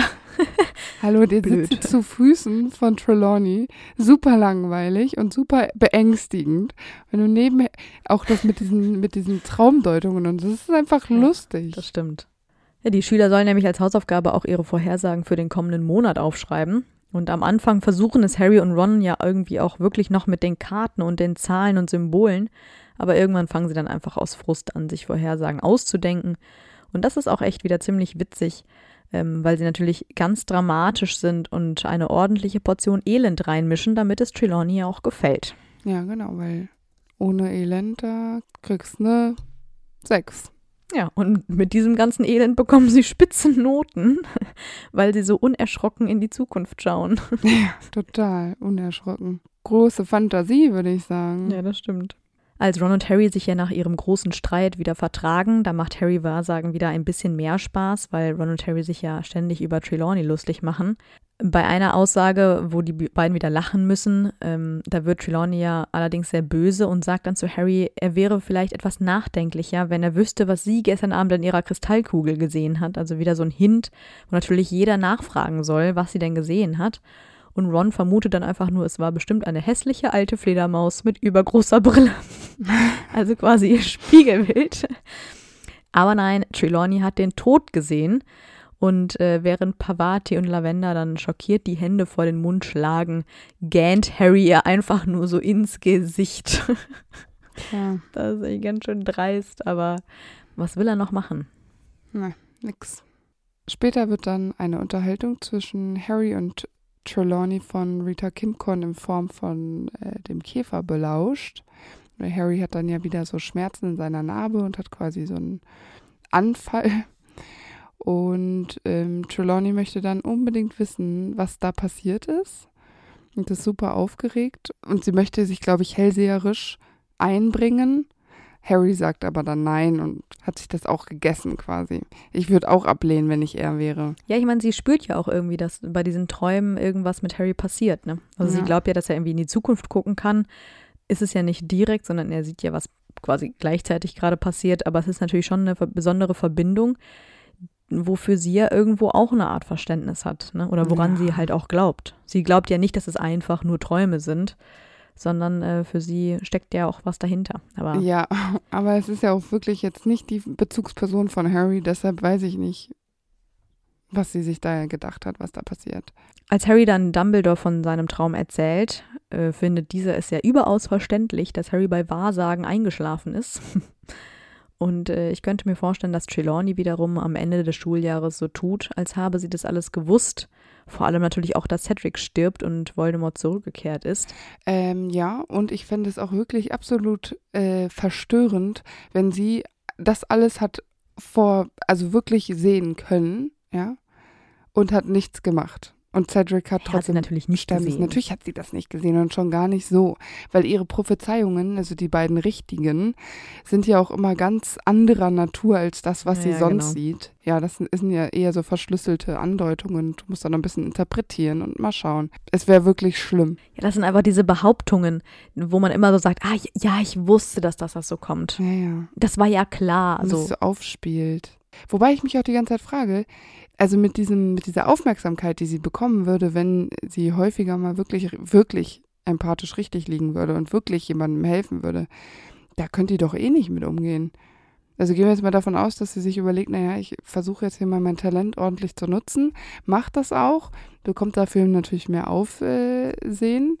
Also im Prinzip will die doch nur in ihrer Hogwarts-Bubble gesehen Ja, genau. werden. Also es geht ja nicht darum. ja, für die ne? zählt ja nichts Ja, anderes. eben. Diese Außenwelt hat für sie ja gar keine Bedeutung. Ja, eben. Richtig crazy. Dieses Schuljahr wird Umbridge als Hochinquisitorin in Hogwarts eingesetzt und sie soll sich ja die Schule einmal angucken. Und darunter fällt natürlich auch der Unterricht von Trelawney. In der Stunde, in der Umbridge den Unterricht besucht, geht es ja dann um prophetische Träume. Also in die Klasse hat gerade diese Träume, nehmen die durch. Ja, so Traumdeutung. Mhm. Genau, und ähm, Umbridge heftet sich äh, direkt an Sibyls Fersen. Also sie schreibt ein bisschen auf ihrem Klemmbrett rum und läuft dann Sibyl hinterher, folgt ihr durchs ganze Klassenzimmer und hört dann den Gesprächen zu. Finde ich auch total merkwürdig, da über meine Träume zu sprechen, wenn Umbridge da steht, muss ich ehrlich sagen. Ja, stimmt. Ja. Das Geile ist ja, dass Harry sich schnell einen Traum ausdenkt. Und zwar, dass er Snape in seinem Kessel ertränkt hat. Ja. Und, Stimmt. und jetzt müssen die beiden irgendwie, um das zu deuten, Harrys Alter zu dem Datum hinzuzählen, an dem Harry diesen Traum hatte, plus die Zahl der Buchstaben des Traumthemas. Und da ist natürlich dann schon die große Frage, ist das jetzt das Wort ertränken Ja, genau. oder Kessel oder Snape? Und äh, das versucht dann Ron auszurechnen, was ja super willkürlich ist, weil je nachdem, was für ein Wort du nimmst, hat es ja eine völlig Ja, andere eben. Bedeutung wahrscheinlich. Also total bescheuert einfach wieder. Ja, aber also, fand ich auch. Später verlangt Umbridge dann ja noch eine Wahrsagung von Trelawney am Ende der Inspektion. Und erst ist äh, Sybil auch total entrüstet und sagt, dass man das innere Auge nicht auf Befehl sehen lassen kann. und ähm, Umbridge will dann aber gehen, weil sie denkt, na gut, dann ist das halt so. Und aus Panik, weil Umbridge eben gehen will, sieht sie ihr dann doch etwas voraus. Und das ist wieder so super offen gelassen. Also sie sieht was Dunkles voraus, eine abgrundtiefe mhm. Gefahr und Umbridge tut das dann quasi auch nur so ab, wie äh, ähm, McGonagall das normalerweise macht. So, ja, ja, mh, hm, stimmt schon, passt. Und äh, das ist äh, ja ein bisschen schade. Ja, so typische Trelawney-Geschichte halt. Wobei Umbridge natürlich ja auch von den Zentauren noch verschleppt wird. Aber auch das ist natürlich einfach, das ist wieder so typisch Trelawney, eine Portion ja, Drama mit rein genau. und alles ist gut. Eben. Ja. Ähm, die Schüler müssen ja dann auch äh, einen Monat lang Traumtagebuch führen. Was macht man denn, wenn man sich nicht an die Träume erinnert? Äh, was ausdenken, weil äh, möglichst dramatisch. Das machen Harry und Ron ja eh. Ja, eben, das machen die sowieso. Ich finde es noch geil, weil ähm, irgendwann werden die Noten erklärt, weil in diesem Jahr schreiben die Fünfklässler ihre ZAGs. Und Harry hat ein S in Zaubertränke bekommen. Und das ist ja eine sehr, sehr schlechte Note. Und Fred und George erläutern dann, was die Noten überhaupt bedeuten, weil es ja eben nicht so wie bei den Muggeln ist und nicht so wie bei uns. Und die schlechteste Note ist ja ein T, was für Troll steht. Und am Ende fragen die Zwillinge dann noch, was Harry jetzt gleich für einen Unterricht hat und es ist Wahrsagen. Und dann sagt Fred, ein T, wie es im Buche steht. Wegen Trelawney. Das finde ich sehr witzig. Das stimmt. Ja, aber in der nächsten Unterrichtsstunde ist Trelawney dann ja nicht so gut gelaunt. Sie ist so eher ungehalten. Sie sagt zum Beispiel zu der Kla Klasse, die eben nicht so gut vorbereitet sind und jetzt nicht super äh, die Bücher alle schon aufgeschlagen hat, sagt sie dann einfach nur so, ob sie denn so eine schlechte Lehrerin wäre, dass äh, die Schüler nicht mal wüssten, wie man ein Buch aufschlägt. Ja, ich glaube, sie hat zu dem Zeitpunkt ja wahrscheinlich schon ihre Rückmeldung auch bekommen und das ist ja dann wahrscheinlich das Zitat, dieses mit der miserablen Lehrerin. Das sind die Worte, die Umbridge ihr wahrscheinlich äh, auf das Pergament geknallt hat. Ähm, und dann äh, sprechen das Pavati und Levin dann ja nochmal an. Und dann äh, gibt äh, Trelawney zu, dass das Establishment sie beleidigt hat und dass man Verdächtigungen gegen sie ausgesprochen hat. Also wahrscheinlich einfach, dass sie eine Hochstaplerin mhm. ist und vielleicht auch, dass sie ein kleines Alkoholproblem hat. Ein bisschen. Ähm, obwohl sie ja einfach seit 16 Jahren ähm, treuen Schuldienst leistet. Aber so ist das eben, weil alle Seher werden ja immer von denen, die nicht sehen können, gefürchtet und verfolgt. Also auch hier dreht sie dann den Spieß wieder um, so von wegen Umbridge ist halt die Dumme, die es nicht blickt und ich habe eigentlich ja. alle Fähigkeiten und es ist nur Neid. Sie ist da einfach super äh, theatralisch und auch wenn sie sagt, dass es in Ordnung ist, wissen ja alle, dass es einfach nicht so gemeint ist. Ja, man sieht sie auch einfach an und ja. sie bricht dann sogar noch in Tränen aus und will diesen Namen Umbridge auch überhaupt nicht hören. Und ja, letztendlich wird sie dann ja auch auf Bewährung gesetzt. Und äh, in jeder folgenden Stunde von Wahrsagen ist Umbridge dann mit dabei. Da habe ich mich auch gefragt, jetzt nur bei unseren Fünftklässlern oder in jeder, jeder Wahrsagenstunde hat Umbridge auch nichts anderes zu tun. Doch, die hat doch, muss doch eigentlich Verteidigung gegen die dunklen Künste unterrichten. Ja, aber da lesen doch alle Schüler nur ja, was. Ja, aber der sitzt sie doch dabei. Schnuppe. ja, also es ist völlig absurd, aber zumindest bei Harrys Stunden ist sie dabei und sie macht sich dann auch immer fleißig Notizen und unterbricht Trelawney ständig, stellt ihr dann Fragen und will, dass Trelawney dann auch die Antworten der Schüler vorhersagt. Also völlig absurd. Ähm, ja, und dann äh, muss sie dann auch ständig ihre Fähigkeiten selbst an Kristallkugeln, Teeblättern und Runensteinen vorführen. Und das setzt Trelawney natürlich ganz schön unter Druck. Ich meine, im Grunde fällt es ihr ja eigentlich leicht, irgendwas sich auszudenken. Das macht sie ja das ganze Jahr über. Aber ähm, es nimmt sie einfach sehr mit, weil inzwischen treibt sie sich schon öfter mal unruhig auf den Gängen rum, was ja sehr ungewöhnlich ist für sie. Und dabei wirkt sie sehr fahrig und murmelt dann immer vor sich hin. Und sie fühlt sich beobachtet und außerdem riecht sie des Öfteren auch nach Kochsherry. Offenbar ertränkt sie ihr Leid in Alkohol. Das ist nicht die einzige Lehrerin, die das tut. Mhm. das ist wohl wahr. Nachdem Harry dann das Interview im Klitterer gegeben hat, sagt sie ihm mal was Positives voraus, nämlich, dass er ein langes Leben haben würde, als Minister für Zauberei arbeitet und er bekommt zwölf Kinder. Und das, finde ich, ist so krass im Kontrast zu dem, was sie ihm sonst voraussagt, ja. dass das so unglaubwürdig ist, dass sie sich das auch hätte sparen können. Als ob sie Harry damit was Gutes tut. So, ich gebe dir jetzt diese tolle Voraussagung hier und dann fühlst du dich besser, weil so funktioniert es ja auch nicht. Vor allem, da hätte sie einmal Umbridge beeindrucken können, indem sie Harry was Negatives voraussagt, weil das ist ja auch das, was Umbridge hören will. Ja. Aber genau diese Gelegenheit nutzt sie eben nicht. Und dann reicht es Umbridge ja auch und sie kündigt Trelawney. Das Ganze spielt sich dann ja in der Eingangshalle ab, wo Trelawney verzweifelt mit einer leeren Sherryflasche steht und total fertig aussieht. Ihr Haar ist schon ganz strubbelig, die Brille sitzt schief und neben ihr stehen dann zwei große Koffer und Umbridge macht sie dann vor versammelter Mannschaft fertig, von wegen, sie könnte nicht mal das Wetter voraussehen mhm. und habe eine jämmerliche Leistung gezeigt im Unterricht und deswegen wäre sie hiermit entlassen und müsste äh, das Schulgelände auch verlassen. Ja, und Trelawney versucht dann ja noch am, an, an Umbridges Mitgefühl zu appellieren, scheitert aber dabei, weil es ihr einfach total egal ist, dass sie schon seit 16 Jahren äh, Lehrerin ja. ist und Hogwarts ihr Zuhause ist. Dumbledore kommt dann ähm, Trelawney zu Hilfe, denn Umbridge kann äh, sie eben nicht dem, äh, vom Gelände verweisen. Das unterliegt nur der Macht des Schulleiters und das ist eben Umbridge zu dem Zeitpunkt noch nicht. Und obwohl wir ja wissen, dass McGonagall nicht so viel von der Wahrsagenlehrerin hält, tröstet sie sie ja dann trotzdem und bringt sie gemeinsam mit Sprout und Flitwick zurück in ihren Turm. Und da kann Trelawney dann erstmal bleiben. Genau, und noch bevor Umbridge aber einen neuen Wahrsagelehrer benennen kann, verkündigt Dumbledore ja, dass er schon einen Ersatz hat, nämlich Firenze, den Zentauren. Und nach der Entlassung besuchen Pavati und Lavender Trelawney und ihr geht's natürlich gar nicht gut und sie weint sehr viel. Trotzdem sind die zwei ja aber auch ein bisschen abtrünnig, weil sie Firenze ja unglaublich toll finden, während Trelawney ja eher neidisch ist auf äh, den Zentauren. Und nachdem Umbridge weg ist, darf Trelawney ja auch weiter unterrichten. Also damit hebt sich ihre Kündigung auf. Die hätte Dumbledore ja mal nutzen können und sie äh, auch einfach weiterhin ersetzen können. Aber nein, er ist einfach wieder viel zu nett. Allerdings teilt sie sich jetzt das Fach mit Firenze, der ebenfalls Lehrer für Wahrsagen bleibt, was ihr ja überhaupt nicht gefällt. Nee, weil die teilen sich ja das einfach untereinander auf und Trelawney übernimmt dann die Sechstklässler. Genau, Harry hingegen wählt natürlich aber das Fach ab, sobald er kann und Pavati ist natürlich schon ein, etwas enttäuscht, dass sie eben den Unterricht nicht bei Firenze hat dieses Jahr. Äh, weiterhin trinkt Trelawney, also sie hat sich noch nicht gefangen und sie ist auch auf Slughorns Party eingeladen und betrunken. Sonst wäre sie wahrscheinlich auch nicht gekommen. Ja, weiß ich nicht.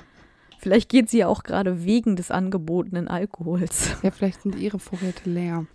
Ja, genau wird langsam teuer. Und sie ist ja auch immer noch wütend darüber, dass sie sich das Fach mit Firenze teilen muss. Also richtig kommt sie da überhaupt nicht drüber hinweg. Aber auf der Party hört sie ja dann auch Lunas Verschwörungstheorien zu und wirkt mhm. sogar interessiert. Zum Beispiel erzählt Luna ja darüber, dass Scrimger ein Vampir ist. Ja, die beiden haben eh so einen ganz höflichen Umgangston miteinander, also verstehen sich auch einfach ganz gut. Und wenn eine Portion Elend dabei ist, dann mag Trelawney auch offenbar sehr gerne die Glitterer-Verschwörungstheorien. Hm. Und äh, dann erkennt Trelawney ja Harry und weiß natürlich, dass er schon immer der Auserwählte war und wundert sich auch, warum gerade er Wahrsagen abgewählt hat, weil das Fach ja für ihn unglaublich wichtig wäre. Später versucht Trelawney dann bei Dumbledore eine Art Kündigung von Firenze zu erreichen, wird dann aber ja von Harry unterbrochen in diesem Gespräch, weil Dumbledore und Harry geheime Dinge zu tun haben. Ja, ich finde es ganz schön krass, weil sie sehr, sehr abwertend über Firenze spricht. Also sie benutzt ja irgendwie. Sagt sie da nicht alter Klepper oder so? Ja. Genau, sie sagt Klepper und ähm, sie droht ja auch damit, dann die Schule zu wechseln, was, was ja völlig absurd ist, weil wo will sie denn hingehen? Also ich glaube, auch hier ist sie wieder sehr angetrunken, ja. äh, weil sie dann ja auch wieder die Treppen vor Dumbledores Büro herunterstolpert. Also sie ist da wirklich echt langsam am Ende. Und äh, sie versucht ja auch ihr Alkoholproblem ein bisschen zu kaschieren, denn sie versteckt ihre leer leeren Sherryflaschen im Raum der Wünsche, wo sie auch einmal Draco erwischt, der dort ja das Verschwindekabinett repariert. Und Draco greift sie einfach an und wirft sie aus dem Raum. Klar. Und Harry bemerkt sie dann auf dem Gang und hilft ihr hoch. Da ist sie ja auch wieder betrunken und hickst. Und ähm, Harry ist natürlich ein bisschen enttäuscht, weil Trelawney hat ja im Raum der Wünsche ein Jauchzen gehört. Ähm, und daraufhin hat sie einfach gefragt, wer ist da, statt die Person leise auszuspionieren. Mhm. Harry will sie dann ja ein bisschen dazu überzeugen, Dumbledore davon zu berichten. Äh, aber sie ist natürlich eingeschnappt, weil äh, Dumbledore ihr so ein bisschen zu verstehen gegeben hat, dass er es wünscht, seltener Besuch von ihr zu erhalten. ja, äh, was man ja auch verstehen kann, wenn sie da ständig nur rumstenkert. Kann ich auch verstehen, ja. Sie versteckt kurzerhand ihre leeren Flaschen in einer Vase, die in der Ecke steht, was ich auch total geil finde. Einfach mal eben. Haben die da ähm, keinen Altglas-Container oder so? Ja, sie will ja nicht zugeben, dass sie, aber sie könnte es auch Hagrid einfach zu, zu unterjubeln. Könnte sie es nicht einfach weghexen? dazu reichen ihre Fähigkeiten vielleicht nicht. Ja, aber das ist doch, kann die da nicht so Kerzen reinstellen und sagen, das ist hier meine Deko? Was viel geiler wäre, wenn sie die recyceln würde und daraus ihre Kristallkugeln machen würde. Also das, glaube ich, ähm, ist nicht magisch genug. Ähm, die ah, sind, haben nicht genug inneres Auge, so Glasflaschen. Ja. Aber da, es gibt doch hunderttausend verschiedene Möglichkeiten. Du musst doch nicht den ganzen halben Tag da mit den Flaschen durch, durchs Schloss eilen. Na gut, aber wenn die schon nee, eine hat, dann versteht die das wahrscheinlich auch schon nicht mehr so. Aber nee, es stimmt. gäbe hundert verschiedene. Es scheint ja auch nicht das erste Mal gewesen zu sein, sondern wahrscheinlich macht sie das öfter. Ja, und Filch findet dann ständig Glasflaschen und wundert sich, was da passiert. Der denkt sich dann, waren das meine? Hab ich die hingestellt? Waren da nicht noch volle? Ja, und dann zieht sie plötzlich eine Karte aus ihrem Schal und das ist der vom Blitz getroffene Turm, was ja auch irgendwie ein Unglück, eine Katastrophe verkündet, die immer näher rückt. Und auch das wird ja irgendwie wieder wahr, weil Dumbledore stirbt auf dem Astronomieturm, über dem das dunkle Mal leuchtet. Und der Todesfluch hat ja auch diese Blitzbewegung. Hm. Also sogar das Kapitel ist ja später danach benannt. Aber es war doch trotzdem keine dieser richtigen, echten Prophezeiungen. Nee, das ist auch wieder äh, ein Glückstreffer. Mal wieder. ja. Sie gesteht Harry ja auch noch, dass sie ihn im Unterricht vermisst. Nicht unbedingt, weil er ein großer Seher war, sondern eher als Objekt. Und das ist natürlich auch ein ganz tolles Kompliment ja. für Harry, der das ja immer sehr gehasst hat. Allerdings erzählt sie Harry dann ja auch noch vom Tag, als Dumbledore sie eingestellt hat. Und da erfährt Harry erst, dass es Snape war, der die Prophezeiung belauscht hat und die Infos eben an Voldemort weitergesagt hat. Ähm, auch wenn Trelawney zu diesem Zeitpunkt denkt, Snape wollte nur Informationen erhalten, wie ein Vorstellungsgespräch bei Dumbledore abläuft, yeah. weil er selbst eine Stelle in Hogwarts haben wollte. Also auch da wieder, Klar. ihr inneres Auge hat gut funktioniert. Also Realität ist nichts für Trelawney. Nee, Die versteht nicht. diese Zusammenhänge auch nee. einfach null. Ist klar, dass ihre ähm, Vorhersagen nie so richtig funktionieren können, weil sie das große Ganze überhaupt nicht versteht. Ist ihr das klar, was da auf Harry zukommt, wenn sie da so Sachen vorher erzählt? Ich habe irgendwie das Gefühl, die lebt so in ihrer eigenen kleinen Traumwelt. Ja, tut sie auch. Die lebt da in ihrem Nordturm und alles andere. Hat kein Gewicht für sie. Also es wurde ja dann erst brenzlig, als Umbridge kam, aber Umbridge war ja auch die erste, die so ihren Bereich quasi ihr weggenommen hat. Ja, also das würde Voldemort hat das ja bis jetzt noch nie getan. Der hat ja nie sie an persönlich. Komisch. Ich hätte Trelawney gerne auf meiner Seite. Ja, also ich bin, ich bin nicht überzeugt. Die soll mal in ihrem Turm ja. bleiben. Ähm, weil Trelawney ein Halbblut ist, darf sie ja weiter in Hogwarts unterrichten und da Hogwarts ja ihr Zuhause ist, wird sie das auch weiterhin getan haben und wird weiter da gewohnt haben und keinen Grund gesehen haben, Hogwarts zu verlassen. Und ich gehe jetzt einfach mal davon aus, dass sie, wie die anderen Lehrer, auch versucht hat, die Schüler vor den Carrots zu beschützen. Sie wird nicht in der ersten Reihe gestanden haben, das war ja eher so ein Flitwick oder auch äh, auf jeden Fall McGonagall. Aber ich könnte mir vorstellen, dass sie dennoch versucht hat, gerade auch äh, den Erstklässlern vor den Carrots zu beschützen. Ja, auch einfach den, so, einen, so einen sicheren Raum genau. in ihrer Nähe zu gewähren. Ja, genau. Denke ich auf jeden Fall. Was ich mich noch gefragt habe, ist, Dumbledore hat sie damals eingestellt, weil er Sorge hatte, dass Voldemort sich Trelawney kidnappen könnte, weil sie ja eben diese Prophezeiung gemacht hat und er wissen will, was jetzt dahinter steckt. Jetzt ist sie quasi schutzlos, nicht mehr bei Dumbledore in Hogwarts unter Todessern. Und es interessiert Voldemort überhaupt nicht. Also hätte Dumbledore sich das alles sparen können. Ja. Aber ähm, Vielleicht ist Voldemort ja auch einfach inzwischen so sehr fokussiert auf den Elderstab, dass die Prophezeiung für ihn gar nicht mehr so eine große Bedeutung hat, weil er denkt, wenn er den Elderstab hat, Ja, genau. kann er Harry auch besiegen, egal was die Prophezeiung sagt. Ähm, Also er scheint sich da seiner Sache vielleicht auch ein bisschen zu sicher zu sein. er scheint, er ist. Wie immer. wir, wir kennen ja so eine Planänderungen. Diese Pläne von Voldemort gehen immer richtig gut auf. ja. Aber wie die anderen Lehrer von Hogwarts nimmt auch Trelawney an der Schlacht von Hogwarts teil. Und sie hat da ja so eine ganz besondere Art äh, zu kämpfen. Äh, sie lässt nämlich Kristallkugeln auf die Köpfe ihrer Angreifer fallen. sowie auch auf Greyback, der ja Lavender dann angreift. Ja, und auch weitere Todesser bekommen auch ihr Geschoss ab und ich finde es auch sehr amüsant. Man könnte jetzt auch wieder ein bisschen Symbolik rein interpretieren, dass sie vielleicht dann doch in der Realität angekommen ist und mit diesen Mitteln, mit denen sie ja normalerweise das ach so wichtigste Fach in Hogwarts, ja, da die quasi opfert, um halt gegen das Böse zu kämpfen. Also eigentlich müssten diese Kristallkugeln ja einen sehr hohen Wert für sie haben und wenn sie damit die in der Gegend rumwirft, ich stelle es mir schon so vor, dass sie da jetzt irgendwo schon ihre Seite gewählt hat, ganz Ja. klar. Weil sie könnte sich ja oben auch verkriechen. Könnte sie, aber macht sie nicht. Genau. Sie überlebt die Schlacht und wahrscheinlich unterrichtet sie weiter, weil Hogwarts schließlich ihr Zuhause ist. Und das könnte ich mir vorstellen, bleibt auch so bis ans Ende ihrer Tage. Mhm. Ähm, da Firenze ja theoretisch zurück in seine Herde darf, unterrichtet sie das Fach vielleicht dann ja auch wieder alleine in Hogwarts. Was sie vermutlich sehr doll freuen würde. Ich glaube aber, dass sie weiterhin alleinstehend bleibt. Sie wird keine Kinder bekommen. Ja. Und Nee. vielleicht ist sie hin und wieder mal, geht sie mal was essen in der großen Halle oder vielleicht macht sie es nach, nach dem Krieg, ist sie vielleicht froh, nicht alleine zu sein und sieht was. Ja. Vielleicht war das so ein kleiner Realitätscheck, so Moment, ich muss mal vielleicht was ändern. Ich glaube nicht, dass sie eine bessere Hellseherin geworden ist. Nee, ihr Unterricht wird sich auch nicht geändert haben. Denke ich auch nicht, aber vielleicht ist sie ein bisschen geselliger als vorher. Ich meine, Trelawney sorgt ja immer wieder ähm, für so Slapstick-Einlagen im Film natürlich und auch im Buch. Natürlich irgendwo, weil sie sich ja selbst als große Seherin sieht und äh, es sich dann sehr leicht macht, indem sie immer die Skeptiker runtermacht, so von wegen, ja, die sind halt nicht fähig, das innere Auge zu benutzen. Ja, und dann tut sie einem ja fast schon ein bisschen leid, als sie von Umbridge so fertig gemacht wird. Aber im Grunde hat sie ja nichts anderes als ihre Wahrsagerei.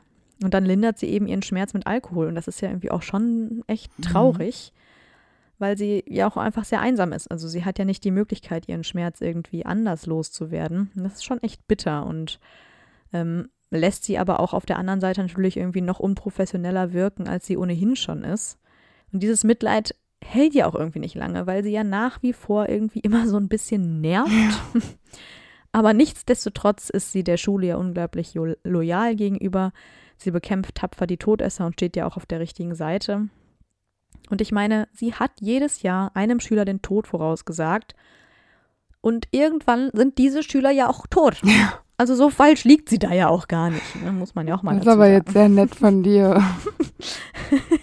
Ja, ich muss, also ich finde, das sollte man ja auch mal ähm, lobend unter die Es ist ein bisschen schwierig beim Leben, also Zauberer und Hexenleben, die endlich sind, zu sagen, naja gut, dann, also irgendwann sterben sie wohl. Genau.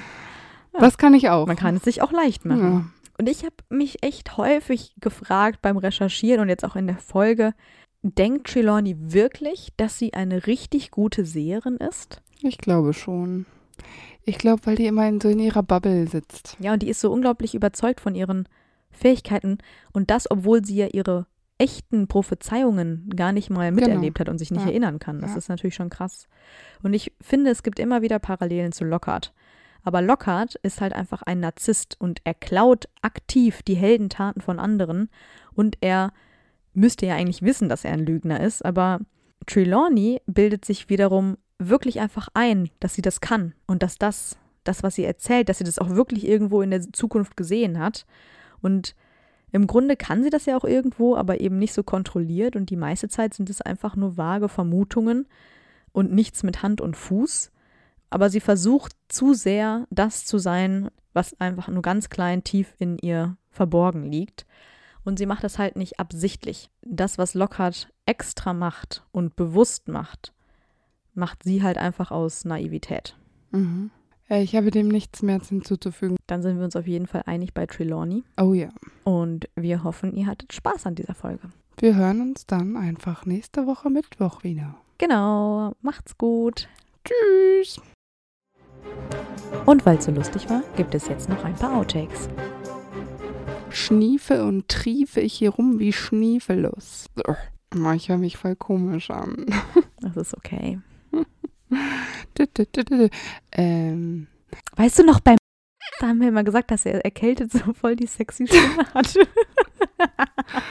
unangenehm. Ja, da, weil der sich da Erwachsener angehört hat wahrscheinlich. Vielleicht. Wobei Vielleicht sagen eh das jetzt auch Leute über dich. Die sagen jetzt auch, oh, Amber.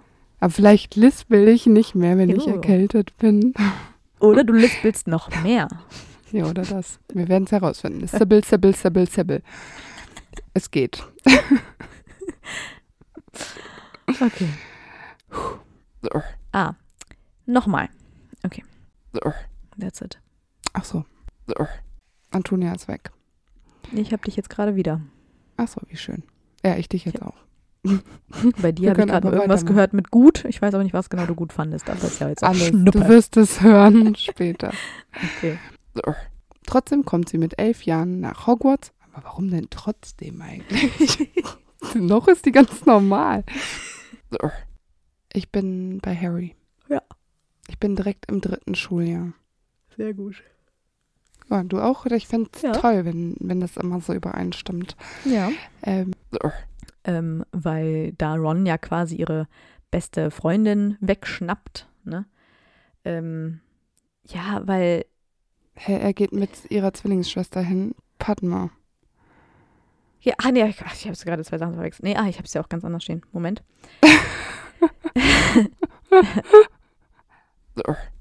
Antonia, Antonia, Antonia, oh oh. Antonia, Antonia. Okay, sie ist einfach weg. Ähm, wir haben hier gerade größere technische Probleme. Ähm, es ist so, dass ich Antonia versuche anzurufen und Antonia versucht mich anzurufen. Und es funktioniert einfach so null. Eigentlich müsstest du jetzt noch lustig lachen. Ja. Super. Toll, toll. Jetzt lache ich richtig. Ja. So, ähm, ja. Während der Weihnachtsferien beschließt Sibyl dann ähm, aus ihrem Turm den, ach Mann, ey. Herauszukriechen. ja. Allerdings teilt sie sich jetzt das Fach mit Firenze, der ebenfalls Lehrer für Versagen. Versagen? Ja. Ah.